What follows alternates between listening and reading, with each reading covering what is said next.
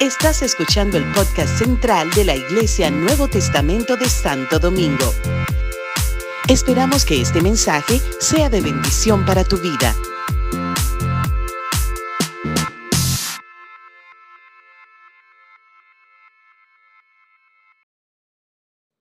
Vamos a hablar ahora de la crianza de los hijos. ¿Me pagan otro poquito aquí como hicieron ahorita? Ok. Yo debo decirlo de esta manera. Si el matrimonio es un milagro, como veíamos ahorita, de lo que implica juntar dos personas, todavía más es el poder procrear. Porque son millones y millones de espermatozoides y solo uno fecunda el óvulo en un momento determinado. Si usted tiene hijos, con usted se dio el milagro de la vida. Usted pudo reproducirse en otras personas. Este tema para mí es un tema interesante y difícil a la vez. Y puede que yo sea un poquito drástico en algunos aspectos, porque no puedo negarles que hay momentos en que trato algunos temas que me tocan de manera particular. Yo no me crié con mis padres, me crié con mis abuelos. Y aunque tuve los mejores abuelos como padres del mundo, diría yo, también entiendo que debí ser criado por mis padres porque era lo que correspondía. Y en cierto modo yo puedo decir que yo me he sanado de eso, pero aprovecho esta tribuna de mis conferencias para decirle a la gente cómo debió ser el asunto. Y que el ser padre es algo que hay que honrarlo. Y hoy día tenemos muchos problemas sociales porque no hemos sabido criar a aquellos que nosotros trajimos a este mundo. Y quisiera que nos aprendiéramos algunas lecciones impactantes en este sentido. Pongo por título Criando en vía contraria porque yo quiero tener una propuesta de cómo criar diferente a como el mundo lo está haciendo y hacerlo como Dios dice. Yo pienso que hay cinco formas de vivir en familia. Uno es como nos criaron a nosotros, primer concepto. Dos es, no quiero hacerlo como me criaron a mí, es el número dos. Tres es hacerlo como hemos visto a otros hacerlo, tres. El número cuatro es como yo no quiero hacerlo ni de mi familia ni de los otros, sino a mi manera, y el número cinco es como Dios dice. Yo creo que el último es el mejor. Yo voy a decirle aquí cómo Dios dice que debe ser. Comencemos entendiendo que es criar. Yo debo decirle que yo no tengo hijo biológico, pero mi hija Yuraima yo la crié desde que tenía tres meses hasta que se casó y tengo dos nietos maravillosos. Y esa muchacha, yo soy su papá y ellos son mis nietos. Cuando Yuraima era una bebé, yo la cuidaba, la atendía. Y el día que se fue a casar, nosotros, yo la instruí de cómo eran las cosas. La crianza es una combinación, un balance entre una atención a las necesidades fisiológicas, físicas, sociales de los hijos, pero a la vez yo ofrezco una formación un acompañamiento donde yo le traspaso unos valores, unos principios, unas normas y pongo unos límites para poner un orden en la vida. Siendo un padre amoroso, pero combinando amor con una disciplina de vida. Las dos cosas. ¿Por qué criar bien los hijos? Primero porque evitamos problemas presentes y futuros. Un hijo mal criado hoy será un problema mañana. Esa es la pura verdad. Pero también cuando nosotros criamos bien, hacemos un aporte. Mi hija es la directora de sedulación en Puerto Plata. Yo soy de Puerto Plata, Luperón, Puerto Plata. Y yo quería que mi hija me sacara mi cédula nueva.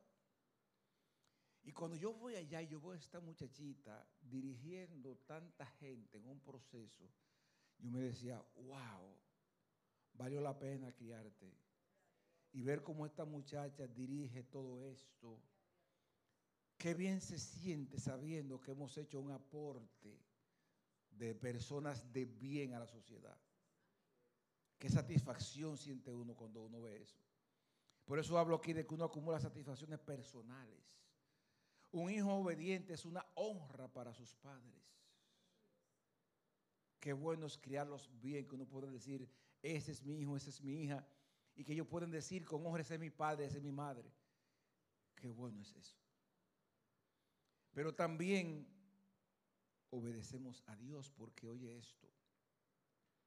Dios te permitió el privilegio de tú procrear a otros, de tú ser el instrumento para traer a otros a este mundo. A otros que también cumplirían un propósito de Dios y ayudarían a que otros lo cumplan. A eso fue que te pidió tener hijo a ti. Para tú darle continuidad a un propósito eterno. Tú fuiste instrumento de eso. El ser padre es algo que hay que honrar. Yo quiero presentarle a ustedes este cuadrito, que es el de ahorita, pero visto desde el punto de vista de familias en otro tenor. Yo quiero decirte con esto, antes, déjame explicarte lo siguiente. Yo tengo la teoría de lo que yo soy como ser humano, un 10% es lo que yo traje de fábrica. Es decir, lo que viene genético, enfermedades, color de la piel, tamaño, una serie de cosas que vienen con tu genética. 10%. Un 30% restante es el medio ambiente en que tú creces.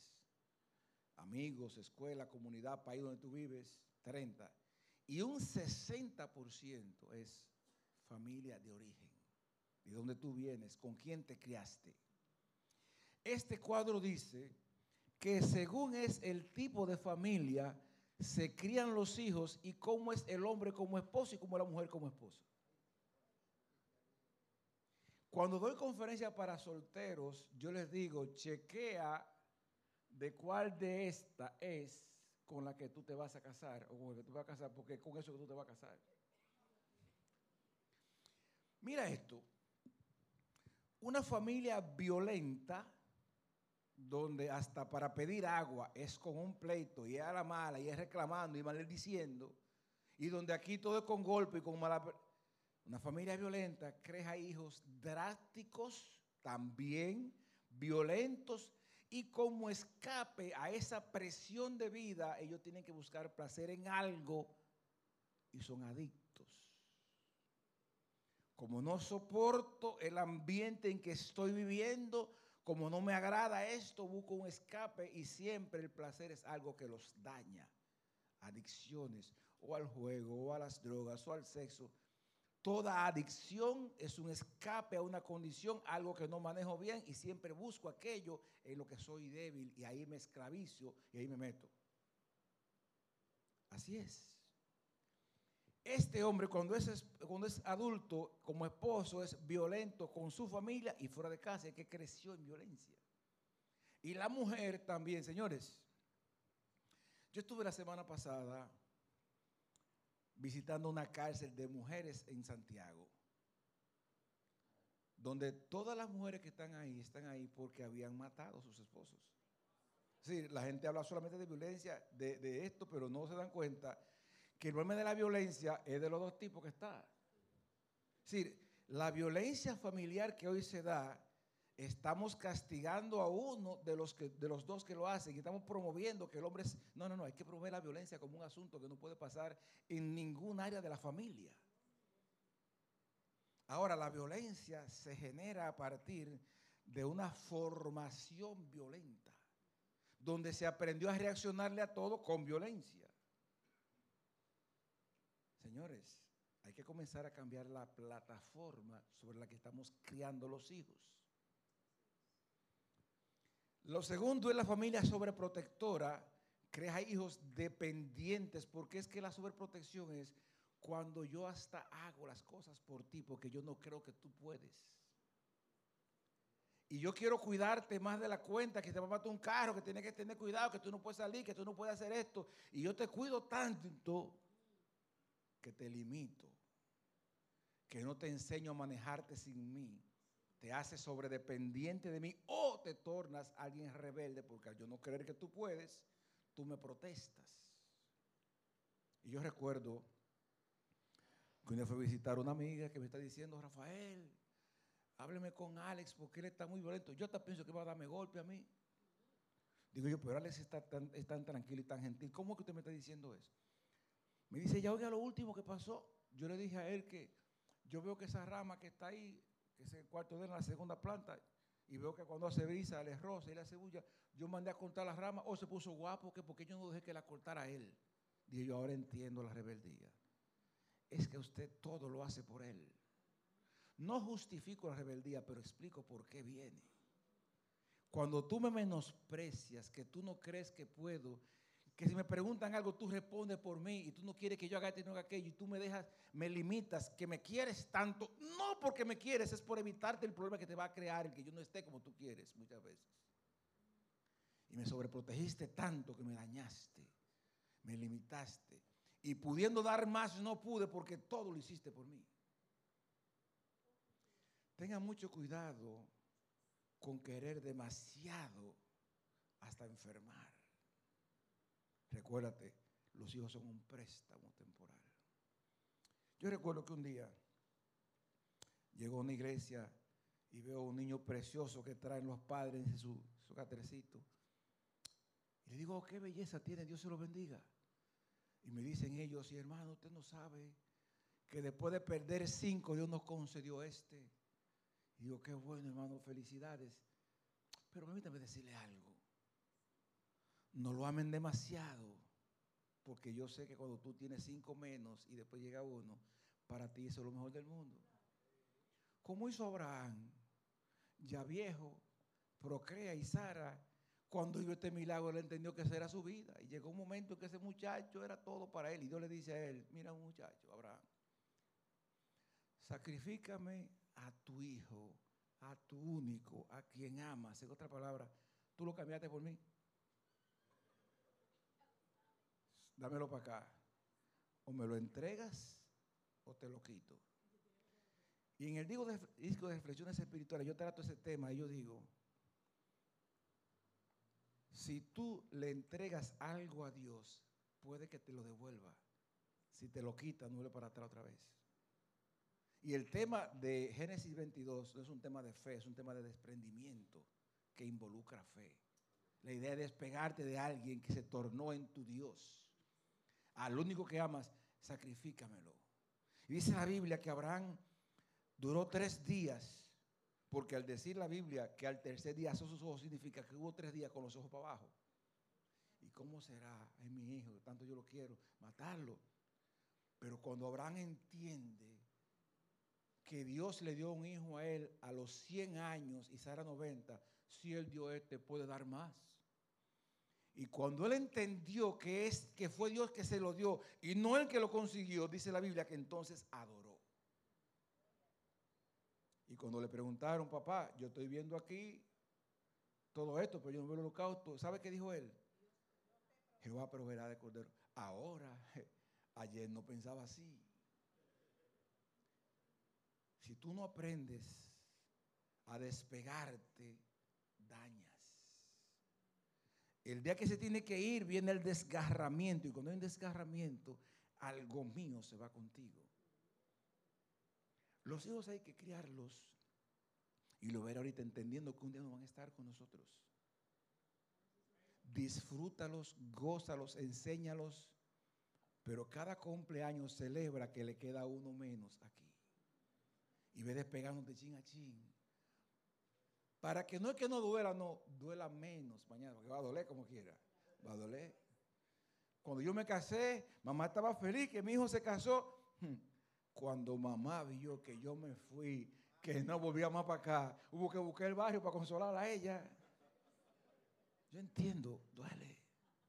No es tan fácil. Pero tenemos que irnos preparando, hermanos. Porque la sanidad de ellos es prepararlos para cuando yo no estoy ahí. Cuando sobreprotejo, lo hago dependientes de mí. Crecen como mamitas y sobredependientes. Y cuando el hombre es así, cuando se casa, no tiene liderazgo como cabeza de hogar. No es que no tiene por ese pantalón, es que no enseñaron en casa a ponerse pantalones a él. Nunca emprendió nada por sí solo. Siempre todo lo hizo mamá o lo hizo papá. No lo enseñaron a ser un líder de casa. Y la mujer es sobredependiente de los padres, de madre y de hermanos. Y no sabe hacer nada porque en casa todo lo hicieron por ella. Hermano, la sobreprotección limita las potencialidades de los hijos. Una cosa es protegerlos y otra cosa es sobre. Es muy diferente. Sobreprotegerlos es enfermarlos. Otra es la familia centrada en los hijos. Que todo es por ellos y es para ellos. Son muchachos de nosotros. Y señores, gente que hasta se muda para acompañarlo y eso todo el tiempo y todo el día. Y llega un momento en que todos son ellos. Es otra especie de sobreprotección. El problema aquí es cuando la vida entera es por ellos. ¿Qué pasa con esos muchachos? Crecen egocéntricos, narcisistas, se creen más que todo el mundo, engreídos porque todos se lo dieron a ellos, ellos eran lo importante. Y llega un momento que el hombre casado no le importa el cónyuge, nada más le importa a él. Y usted lo ve bonito todo el tiempo, con uno Kelly una cosa y unos zapaticos, y la esposa, no importa. En casa le enseñaron a él que lo importante era él. Entonces, no crece con una mentalidad familiar. ¿Y qué pasa con la esposa? No es verdad que lleva a perder tiempo de que atendiendo casa, y que atendiendo muchachos y marido. No, no es verdad que perder tiempo eso, ni de juego. No, ella quiere estar eh, muy cuí, para arriba y para abajo, enseñándose porque en casa le enseñaron eso. Miren ustedes que esas cosas vienen de allá. Es en casa que forman a uno así. Luego viene la familia permisiva que nunca puso reglas en casa. Mis amigos se decían allá en mi pueblo, jeje, tú tienes que pedir permiso, yo hago mi casa lo que yo quiera. Por pedir permiso y tener reglas, estoy parado aquí ahora. Porque por cumplir reglas, porque en casa había límites. En mi casa me criaron que papá se respondía, Señor, señora. Yo recuerdo que un día, Rafaelito, eh, ¿cómo fue que usted dijo que yo no iba? Así era ya. Y esa estructura de orden, repito, me tiene a mí parado aquí ahora. Porque en casa se pusieron reglas. Ayer no se decía mala palabra, ya había un orden. Hoy agradezco que vengo de una casa donde había un orden. Formalidad en la crianza. La familia permisiva no tiene reglas, aquí hay hijos delincuentes. Los hombres en confrontación permanente con la ley y la mujer desorganizada como ministerio de la casa, ni siquiera para ahí. No había reglas. No había orden. Luego viene la familia inestable. Eh, papá, ¿y qué hago? No, lo que tú quieras hablar con tu mamá. Y, el vecino se mete y los tíos vienen y crían y todo el mundo viene y dice una cosa y los muchachos están allá por su cuenta porque nadie tiene una regla, no hay un orden. Indecisos.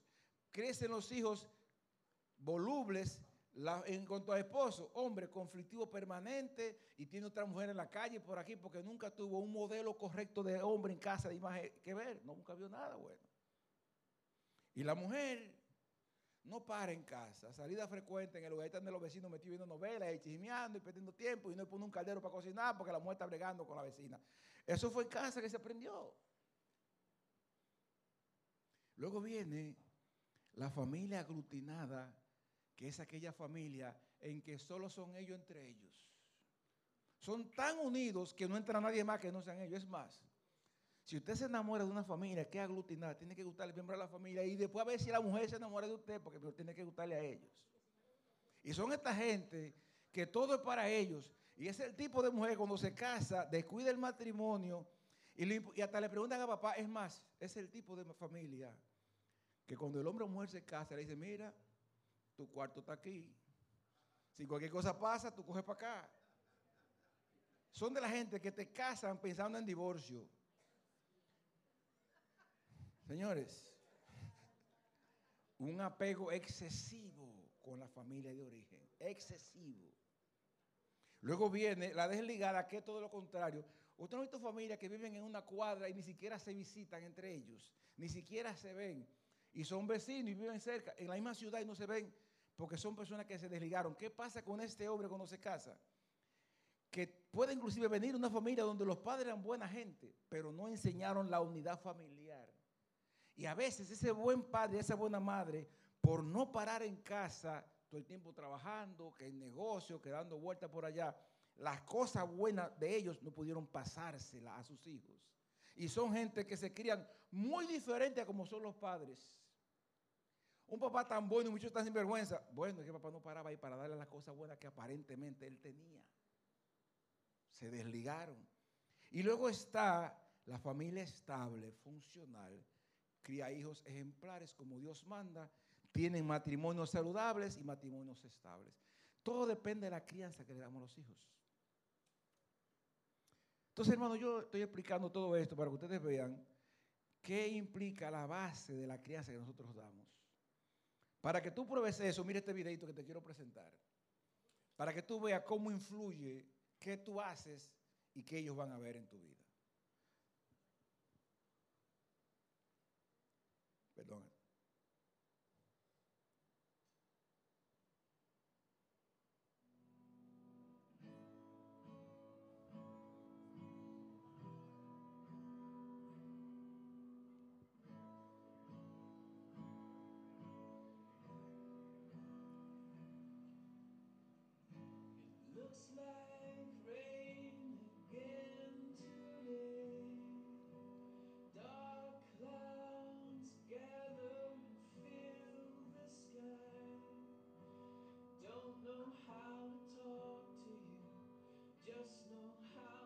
same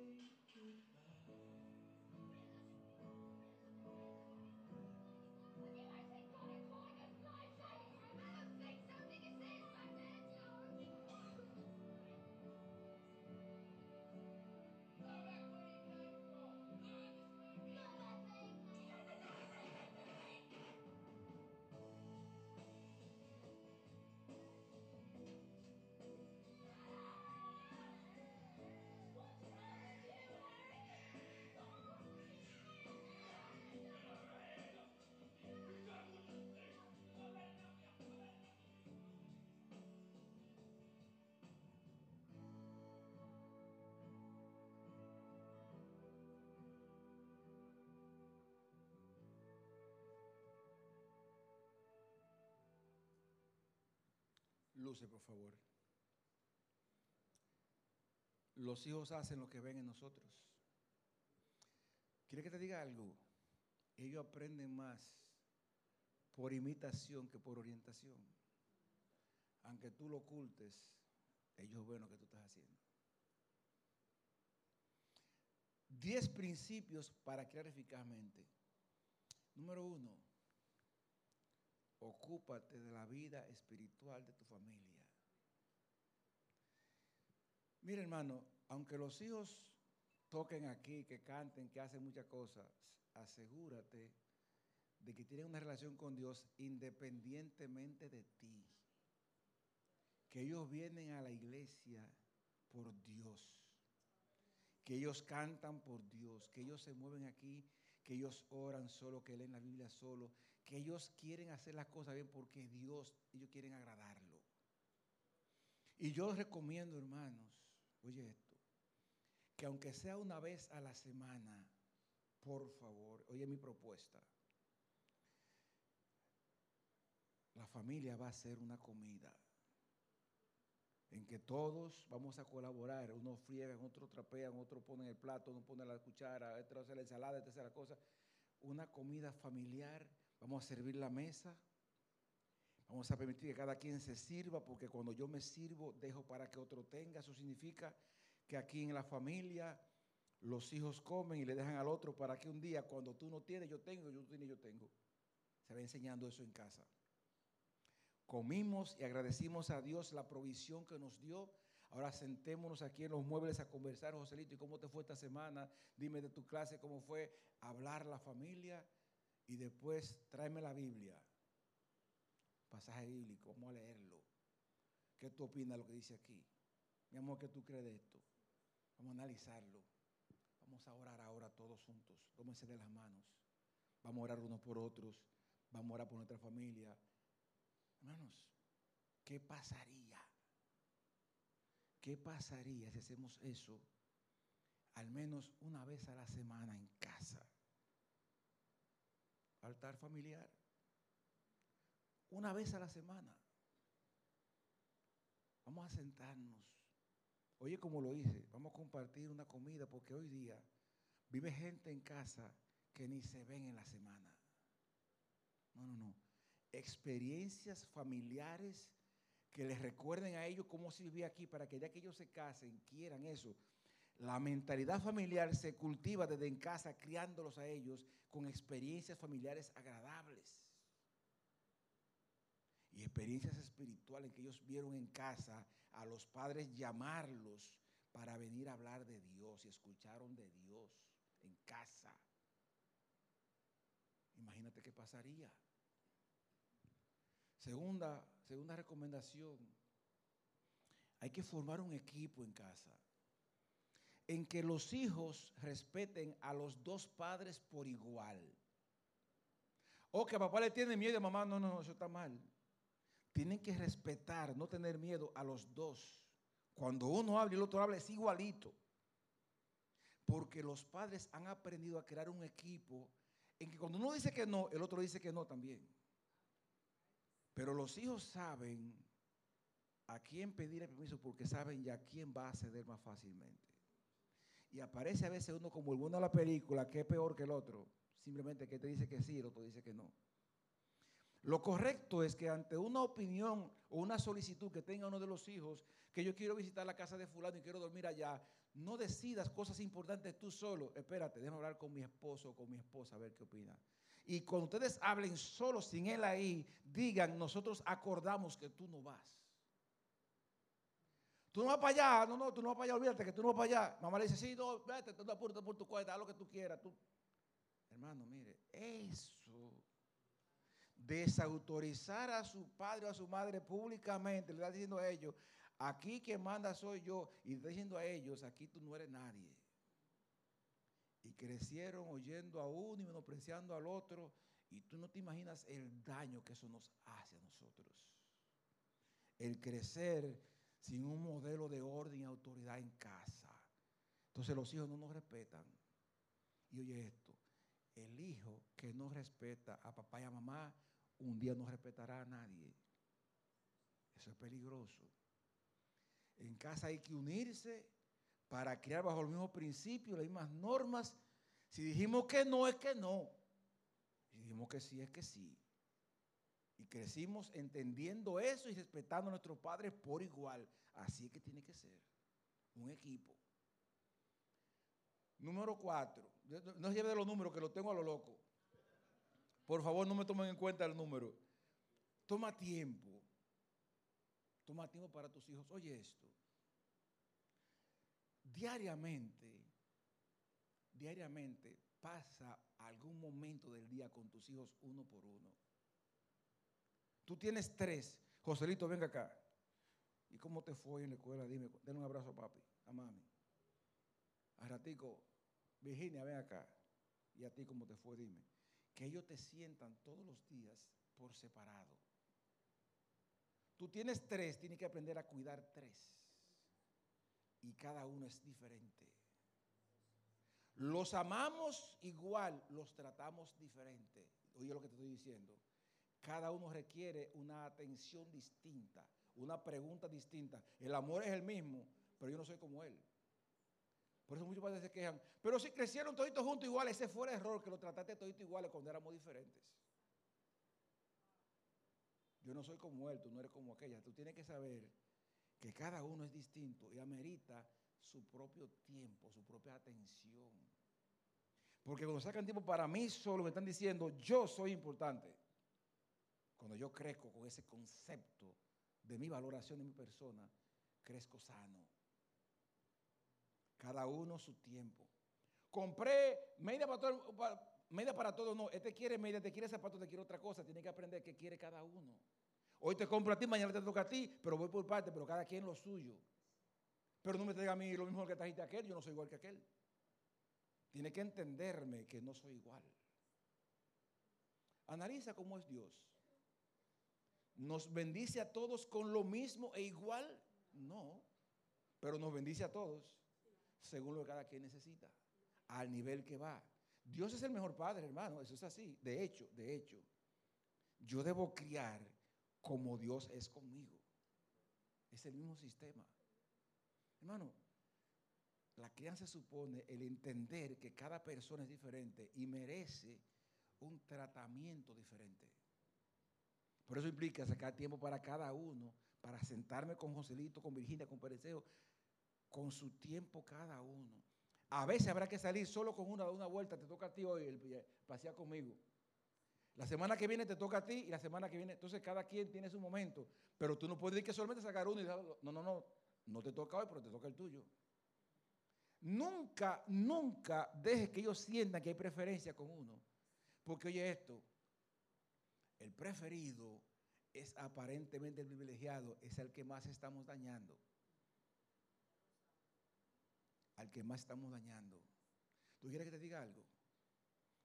José en la Biblia creció engreído. Y yo tuve un sueño, yo hacía tal cosa, y, el tipo parecía como el papaupa de la matica, y los hermanos acababan, querían matarlo. ¿Sabe una cosa?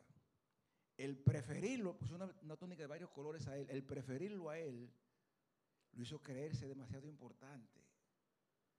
Dios tuvo que procesarlo para llevarlo al nivel donde un día estuvo, para limpiarle todas las malas costumbres y los malos hábitos y para que él entendiera que él no era gran cosa sin Dios, lo pasó por un proceso de formación. Si José llega a ser el rey de Egipto como fue, desde que estaba en casa, daña toda una potencia, ya toda una comunidad. Había que procesarlo para que entendiera cuál era el concepto real de la vida. Y cuando entendió y aprendió, fue subido de nivel. Cuando tú malcrías un hijo, lo inhabilitas hasta para que Dios lo use a él. Hay que procesarlo, hay que limpiarlo, hay que arreglarlo, hay que podarlo para que funcione bien. Cada quien que darle su trato, su tiempo. Y otra cosa, hermano. Todos los días, hazle ver que tú lo amas. Con palabras y con hechos. Mire este video. Luces, por favor.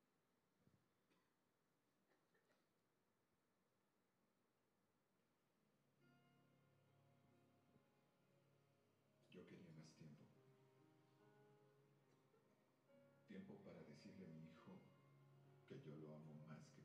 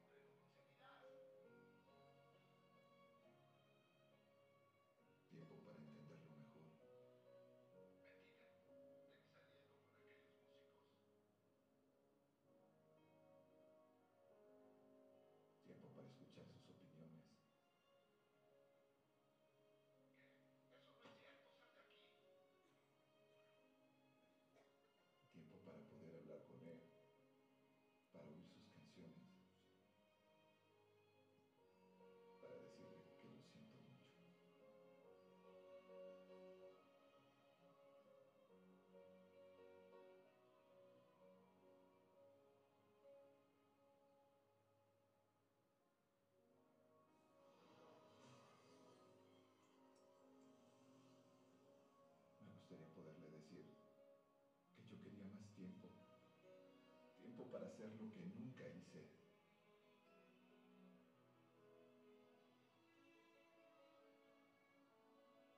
Para hablar mejor sobre el cariño que tengo por él. Para poder amarlo más. No esperemos mucho tiempo para decirle a nuestros seres queridos lo que sentimos por ellos podría ser demasiado Luce, por favor.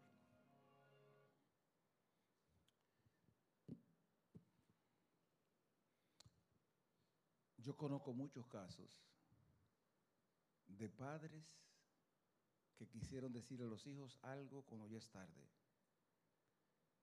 Y muchos hijos que se lamentan de la- del último momento que vivieron con sus padres, que no fueron los hijos que debieron ser.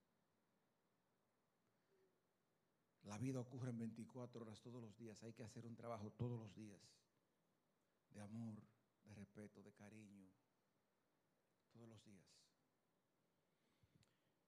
Hablemos de disciplina. Ya esto lo dije ahorita de cómo despegarnos de ellos. Hablemos de disciplina. La disciplina es un sistema de orden que ponemos en casa, donde enseñamos a los hijos a obedecer, enseñamos a los hijos a respetar, enseñamos a los hijos a comportarse bien aquí y fuera de aquí. Cuando yo le enseño disciplina a mis hijos, los preparo para ser buenos empleados, buenos empresarios, buenos, buenos de todo. Y la disciplina es confrontar el mal e impulsar el bien. Eso es disciplina. Cuando tú castigas lo mal que hice, me enseñas que el mal tiene sus consecuencias. Pero cuando impulsas lo bueno, me haces ver lo bueno de hacer las cosas bien. Y es el equilibrio de ambas cosas que me convierte en una persona de bien. La disciplina tiene que ver con un sistema de orden. Yo digo esto, muchas veces los padres enseñamos a los hijos a no ser obedientes. Por ejemplo,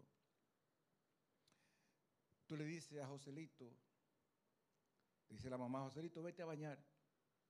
Yo voy ahora, mamá, que estoy viendo televisión. Te dije que te vayas a bañar. Vete a bañar. Espérate que yo voy ahora, yo me baño ahora. Cuando venga tu papá, le voy a decir que tú no te has ido a bañar todavía. Yo no, tú me voy a bañar porque si no, ya, ya, ya, yo voy, mamá, espérate. ¿Cuántas van? Tres. Si no te vas a bañar, te voy a dar un chancletazo. ¿Oíste? ¿Cuántas van? A la quinta, tú coges una chancleta y se la manda atrás y él sale corriendo. ¿Sabes qué tú le dijiste a él? Hazme caso cuando tú ves la chancleta. Antes yo estoy pidiendo tiempo contigo, yo estoy una loca, no me hagas caso. Pregunto, ¿por qué Joselito es desobediente? Porque tú lo enseñaste a ser desobediente. Ante la primera orden ya es suficiente para ir. ¿Saber cuál es el sistema de antes? Ve, compra una libra de azúcar y escupí en el piso. Que no, se, que, no se, que no se seque esa saliva antes que tú llegues. Y tú, y tenías que ir a todo lo que da para que, que eso no se secara, porque si se secaba, prepárate. Así era.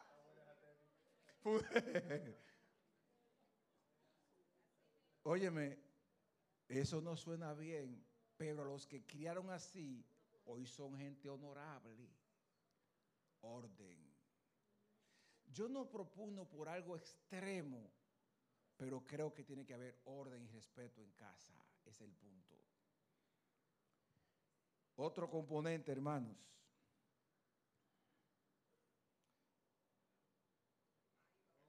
Otra vez. Mire, hermano, esto es más serio de la cuenta en los muchachos. Oye, esto que te voy a decir, esto va a sonar un poquito drástico.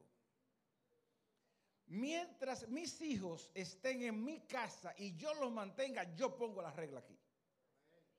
Yo tengo que saber la clave de tu celular, de tu tablet de computadora, y yo entro al cuarto, no ponga seguro, yo entro cuando yo quiera y chequeo todo cuando yo quiera. Y si tú no sabes cómo se brega con eso, aprende a bregar con Facebook y eso, porque tienes que saber en qué están tus hijos. Tienes que saber en qué están. Tú no puedes permitir, oye esto hermano, en Estados Unidos me traen un niño para que yo hable con él porque él tiene un problema. Oye, el problema de él. Él tiene una semana en la cama acostado que no se mueve mirando para arriba todo el tiempo. Un niño súper inteligente, sociable. Él se desconectó del mundo porque se puso a ver un juego en internet que afectó las neuronas del cerebro, que lo desconectaron del mundo. El muchacho se puso grave. No conocía a papá, mamá ni a nadie. Cuando yo voy a ver el caso, le digo, miren, este caso no lo puedo tratar yo.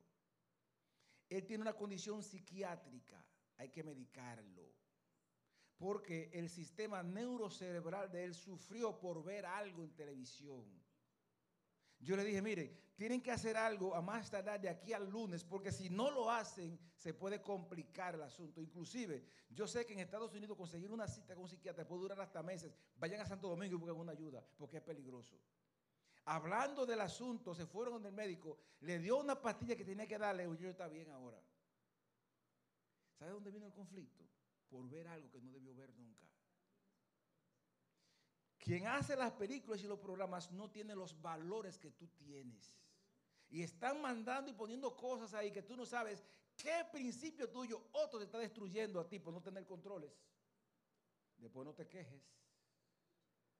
A los hijos los crías tú o los cría la tecnología. Tú decides qué tú quieres. Pero hermano, es increíble cómo eso está dañando gente hoy día. Porque le estamos permitiendo nosotros. Toma medida con eso. A veces yo pienso que tienen tecnología a destiempo. Hay hijos que tienen mejores celulares que que tienen los padres. Y te reclaman que quieren un celular. No, no, no, no, no, no, no. Gánate eso y a la edad que tienes que tenerlo. No cuando tú quieras. Porque ahora yo quiero saber qué están los muchachos, quiero darle un celular. Si están en escuela y lo busca una gente a la escuela, no necesitan celulares. Llama a la escuela.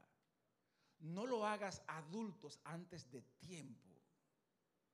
Un celular, una tabla de destiempo es hacer un muchacho adulto a destiempo. Maneja una vida independiente, hace cosas, maneja informaciones que tú no tienes control de ellas. Puedo sonar arcaico, es así que va, hermano, es peligroso cuando ellos tienen a otra gente criando lo que no eres tú. Analízalo. Analízalo. Mira esto. Hablé de mostrar amor ahorita, pero yo le quiero mostrar a ustedes unas expresiones que tienen que ser parte del lenguaje de los padres con los hijos. Imagínate un padre diciéndole a su hijo estas palabras.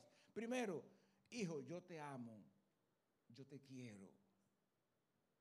Díselo cuantas veces tú puedas.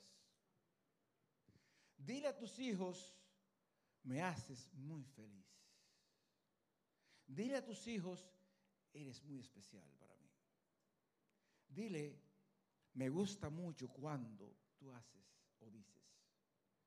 Dile a tus hijos, todos los días doy gracias a Dios por ti. Dile, creo en ti, yo confío en ti. Dile, eres capaz, yo sé que tú puedes. Cuando los hijos crecen con expresiones como esas, crecen con una actitud correcta frente a la vida y a todo. Ahora imagínate que le digas a un hijo, yo no quiero saber de ti. Que tú le digas, mira, tú me estás complicando la vida, vete para allá, que yo, quiero estar tranquilo ahora. No, vete, vete, vete, quítate de ahí. Eres muy especial. Yo, mira, yo no sé por qué mi esposa te parió a ti. Yo creo que te dieron Me gusta cuando, ay, me tienes harto ya este muchacho.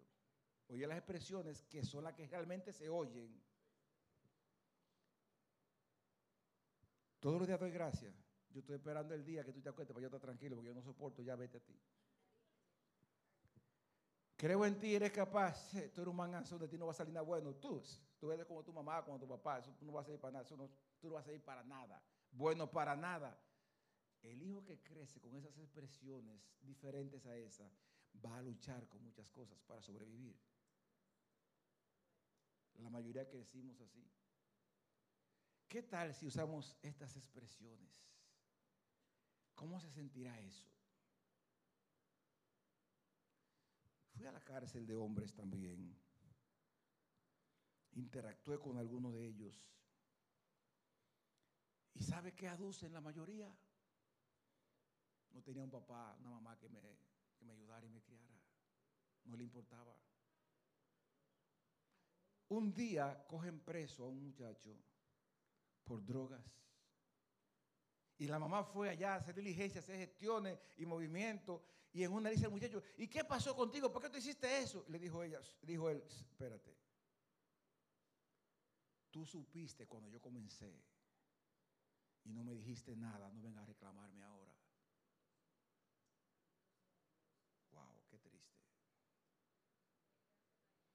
Los otros días me dice una mamá, ay hermano, mi hijo de 14 años me acaba de confesar que él es homosexual.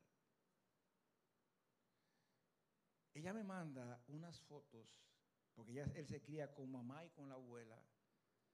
Y desde los siete años está poniéndose la ropa de mamá y vistiéndose y cogiendo la pose. Y nunca lo confrontaron. Siempre le celebraron la pregunta mía, ¿de qué te sorprendes ahora? La mayoría de conductas inadecuadas de los hijos no comenzaron de un día para otro. Lo sabíamos, nos hicimos de la vista a gola, no confrontamos, no, no, aprendimos a manejar eso. Hoy te están dañados. Descuidos, descuidos. Otro punto, enséñale a tus hijos a respetar autoridad. Respeta al profesor del colegio, al pastor de la iglesia, al profesor de la clase bíblica, al maestro de la escuela, a la, enséñale a respetar.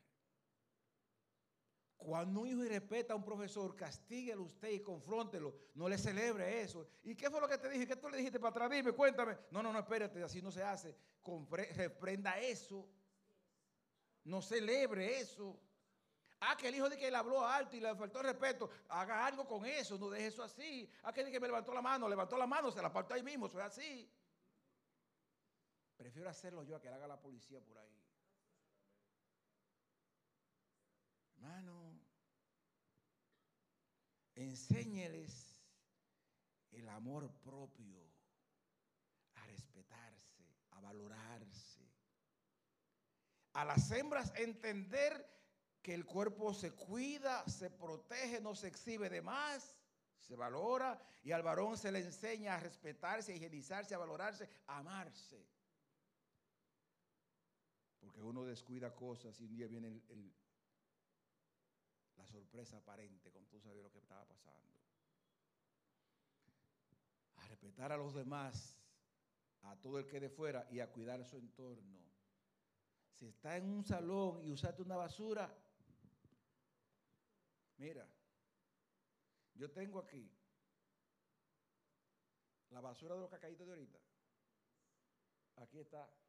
Hay gente que tira eso por ahí y lo tira y tira la basura, no le importa. Espérate. Si no es zafacón, tu bolsillo es zafacón. Enséñales a respetar el entorno donde están viviendo. Enséñale a entender que el parqueo es uno solo para ti, no dos para ti solo. Acuérdate de no pegarte demasiado porque tiene que salir por ahí el otro. Y si un día tú chocas a la persona en el carro, tú lo chocas y no está ahí, tú coges una notita y le dejas el teléfono tuyo para que te llame, fuiste tú que lo hiciste. Eso es respetar al otro. Y en la fila cojo mi turno y yo respeto, eso se aprende en casa. ¿O no? Es en casa. Y oye esto. Desarrolla en, tus hijos, número uno, sentido de pertenencia, de que son personas amadas y queridas en casa. Que en casa te queremos, que en casa te valoramos, que tú tienes aquí familia, tú no estás solo en el mundo. Enseñar a tus hijos a resolver problemas ellos, no se los resuelvas tú. Enséñale a ellos a resolver sus problemas, a coger un carro público, a coger un taxi, a pararse en una parada, que eso lo va a hacer menos gente a ellos, lo va a enseñar a crecer. Enséñalos a ser proactivos, a no esperar que lo llamen, que ellos vengan, amiga, ¿qué necesitan? ¿Qué lo puedo ayudar? Colaboro. Mira, ven acá, espérate, yo estoy cansado, espérate, ese quiso es un peligro. Enséñalo a ser proactivo y trabajador. En otras palabras, sentido de colaboración y otra cosa, a tener pensamiento y personalidad propia. Que no porque el amiguito dijo no, él tiene que saber a qué, no le, a qué le dice que no y a qué le dice que sí. Ah, que un amigo mío, no, espérate. Yo te enseñé a ti que tú eres que decida lo que tú quieras contigo, no lo que diga un amigo por ahí. Enseñar eso en casa a ellos. Y también busca la manera de que sea a ti a la primera persona que tus hijos quieran contar lo que ellos quieran decirle a alguien. Que sea a ti la primera persona, porque tú fomentes una apertura comunicacional con ellos. Y otro punto no menos importante, experiencias agradables. Hay que salir con ellos, a gozar la vida con ellos, a hacerle vivir experiencias familiares en que ellos vean que vale la pena compartir en familia para que ellos quieran formar familias como esta. Para que ellos le vean sentido a esta vida en familia, que ellos quieran que cuando tengan una, vivir así. Hermanos, yo estoy hablando de cosas que aquí no se dicen en el mundo, aquí es lo contrario. Cómprale una tablet, celular, que yo haga lo que quiera, que sea un toque que yo quiera. Espérate, te propongo una crianza diferente a como el mundo lo hace. Es como Dios dice que va. Porque son tus hijos. Y serán o tu problema o tu bendición, la tuya.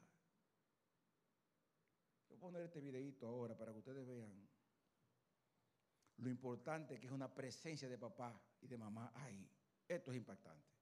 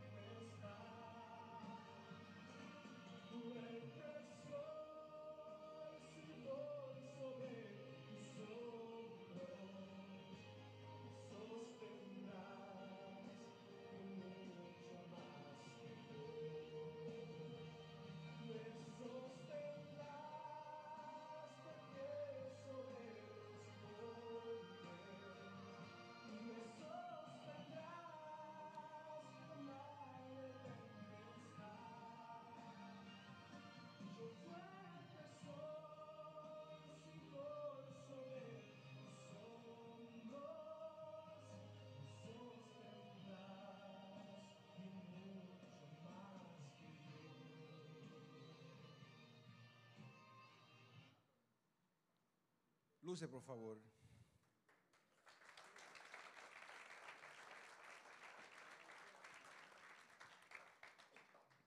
Mira, ser padre, ser madre, es hacerle probar a los hijos lo bueno que es Dios. Mira, cuando uno es bien criado, que pone en uno principios, valores, amor, tú me haces ver lo bueno que es Dios. Papá y mamá son la representación humana de Dios aquí. Cuando crecimos con esa unidad de padres, siendo padres para nosotros, dándonos cariño, orientación, proveyendo, guiando, ocupándose. Cuando crecimos en ambientes sanos y de amor, no nos queda de otra que ser hombres y mujeres de bien. Nuestros hijos son una extensión de nosotros. Tú reproducido en otra persona. Tú en otra persona. A veces hasta te pareces, no siempre hasta te pareces a tu hijo, para que tú te acuerdes de que esa otra persona eres tú. Así que yo quiero que todo esto que hemos dicho hoy sirva para entonces reforzar lo que yo debo ser para hacer. Porque oye esto, si quieres ser buen padre y buena madre, tienes primero que ser buena persona.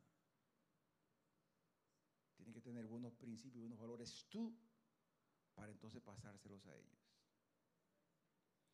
Yo tengo mucho interés de que usted vea el video que yo hice de mi esposa y quiero pedirle que se pongan de pie un ratito y conversen. Denme un momentito para yo buscar eso, porque para mí es muy importante compartirlo, ¿de acuerdo? Permítanmelo, por favor, y yo vuelvo un ratito para trabajar con ustedes.